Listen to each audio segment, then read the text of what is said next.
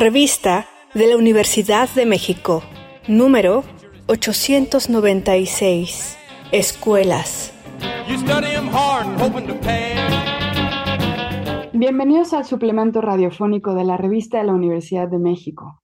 Yo soy Elvira Liceaga y este mes estamos hablando sobre educación.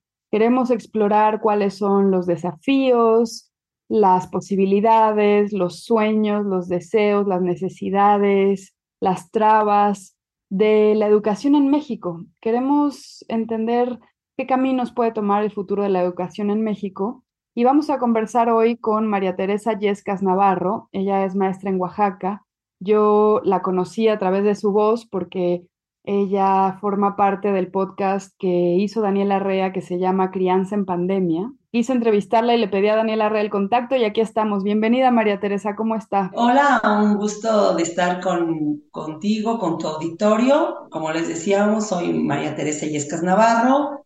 Eh, soy maestra normalista de carrera. Tengo casi 37 años de servicio, todos ellos frente a grupo. Conocí un poco a Daniela Rea por la cuestión de la Lidia Oropesa, debido a que en el 2020 fue, fui finalista estatal y finalmente finalista nacional del National Teacher Prize eh, Docentes Extraordinarios 2020.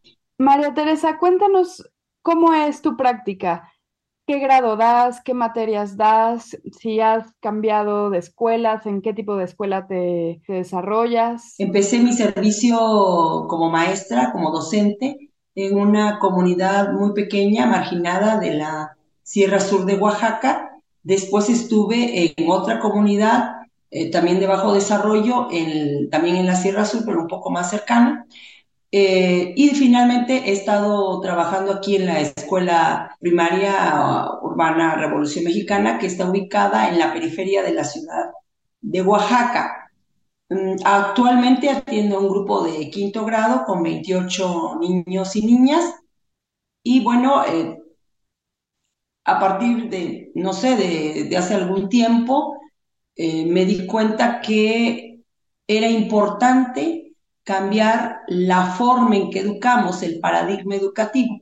Creo que a estas alturas ya no es válido ni para nosotros como docentes, ni para los niños y niñas, y por supuesto para la sociedad, pensar en que un salón se pueda mantener incluso de la misma manera en que se educó en el siglo XIX, ¿no?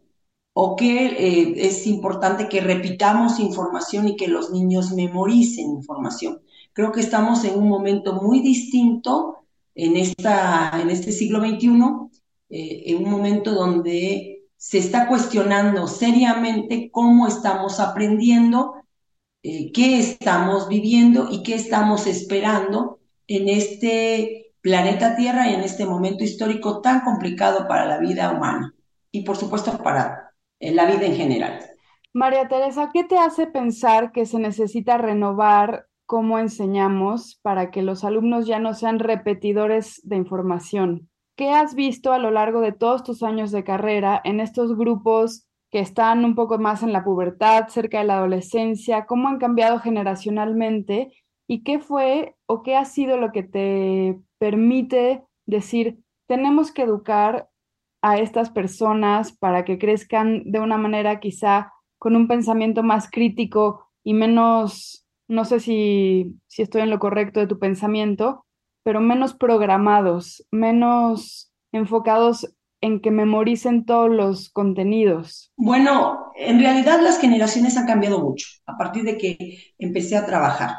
No, esta es una generación que tiene probablemente el mayor acceso a la información que se ha tenido en toda la historia de la humanidad. En cualquier momento, cualquier duda que yo pueda tener acerca de un momento histórico, acerca de un tipo de animal, acerca de cómo cocinar, etcétera, yo lo puedo identificar en, en la web, ¿no? Puedo teclear y encontrar muchísima información. Entonces, el maestro o la maestra no puede estar en la misma idea de que los voy a sentar y así, ¿no? En filitas, primero.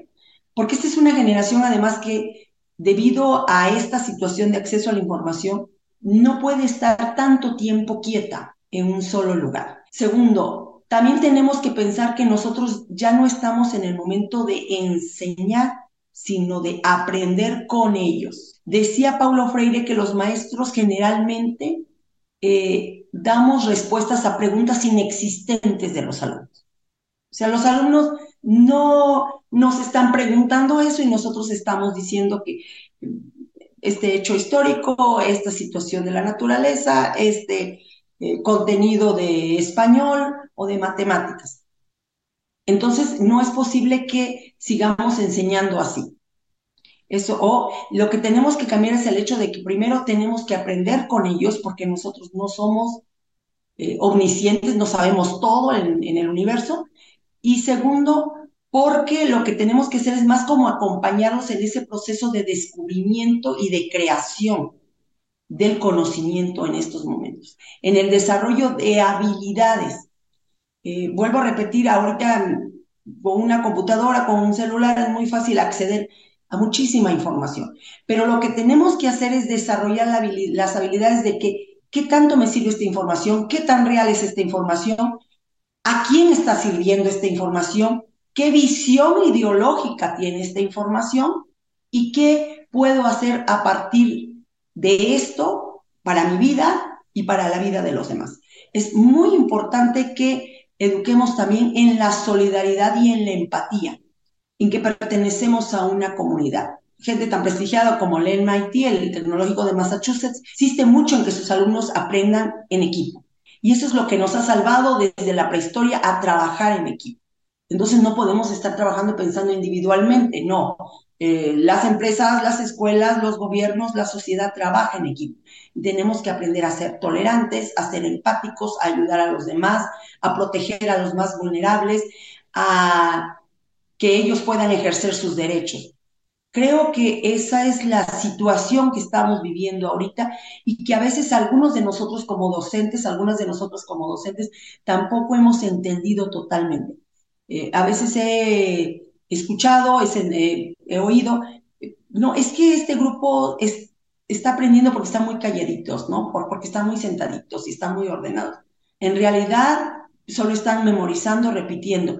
La memoria es frágil, la memoria no tiene palabra de honor, entonces se nos olvidan las cosas. Pero lo que no se nos va a olvidar son las experiencias significativas de aprendizaje y el desarrollo de habilidades de comunicación, emocionales, de pensamiento crítico, matemáticas, sociales, de inteligencia emocional. Eso es lo que no se nos va a olvidar. Oye, María Teresa, todo esto que nos estás planteando, aunque para muchas personas puede ser bien sabido y es una reflexión que ya les provoca ponerse a plantear nuevos modelos educativos o renovar las viejas tradiciones de la educación, esto que dices sigue siendo muy radical porque la tradición de los programas de la educación pública en México todavía son muy viejos. Y esas reflexiones yo no sé si las tienen todos los profesores. ¿Qué necesitan, en tu opinión, los profesores como tú para motivarse a pensar de qué otras maneras pueden crear sujetos críticos en vez de sujetos que repitan y de qué manera también pueden sensibilizar a los alumnos a esto que mencionas, por ejemplo, el trabajo en equipo, el razonamiento comunitario, la construcción del conocimiento, la utilidad del conocimiento. ¿Cuál es el desafío para los profesores en su formación, en su filosofía, en su ideología?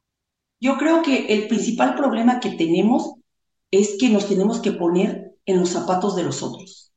Alguna vez algún maestro me dijo, es que solamente va a cambiar la educación cuando usted piense, así están educando a mi hijo, eso es lo que yo quiero para mi hijo o para mi hija, o no sé, para un sobrino querido, para mi familia. Creo que ese es un punto fundamental. Y segundo, la reflexión entre todos. He trabajado proyectos con grupos de autoayuda.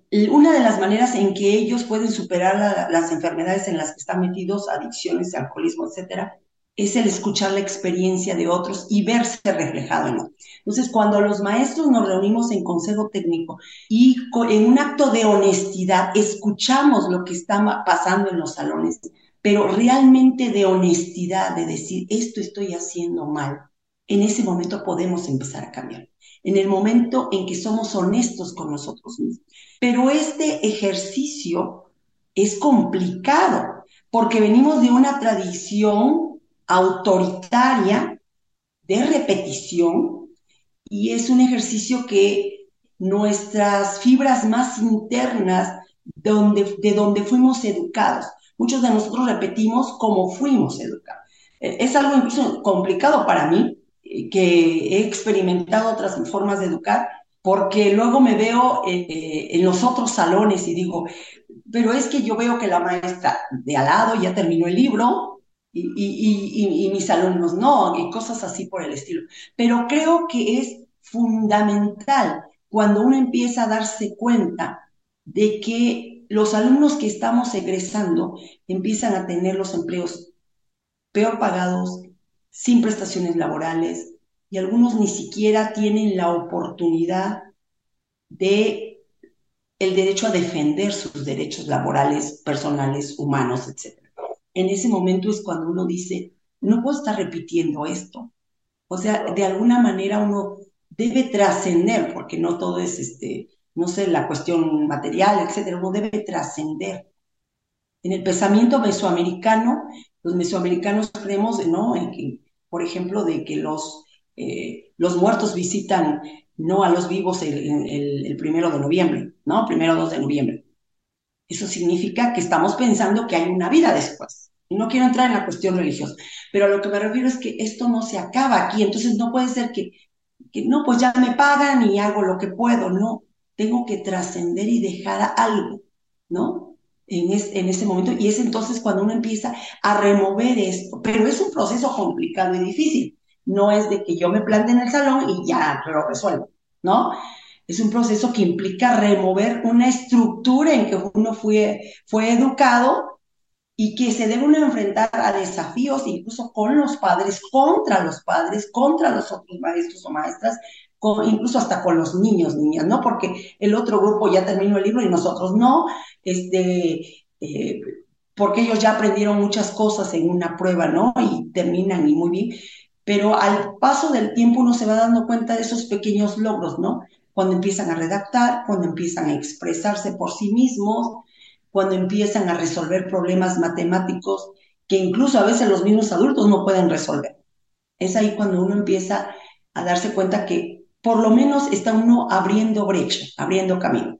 Muchísimas gracias, María Teresa. Es muy valioso lo que nos cuentas. Muchas gracias por venir a este programa. Gracias a ustedes por invitarme y ojalá que esta pequeña reflexión haya servido en algo en estos momentos de post-pandemia que todos estamos enfrentando y que ha sido muy difícil para la sociedad regresar a esta nueva normalidad.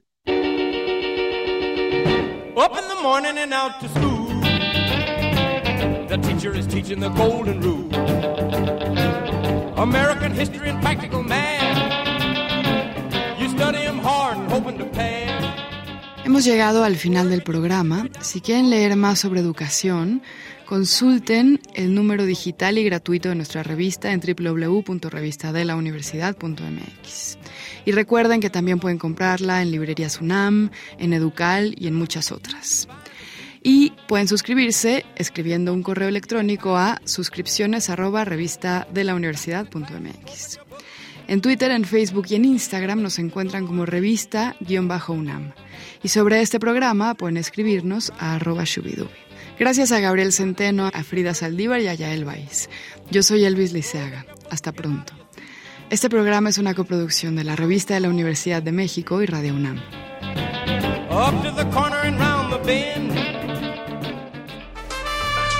Consulta esta entrevista y las anteriores en radiopodcast.unam.mx.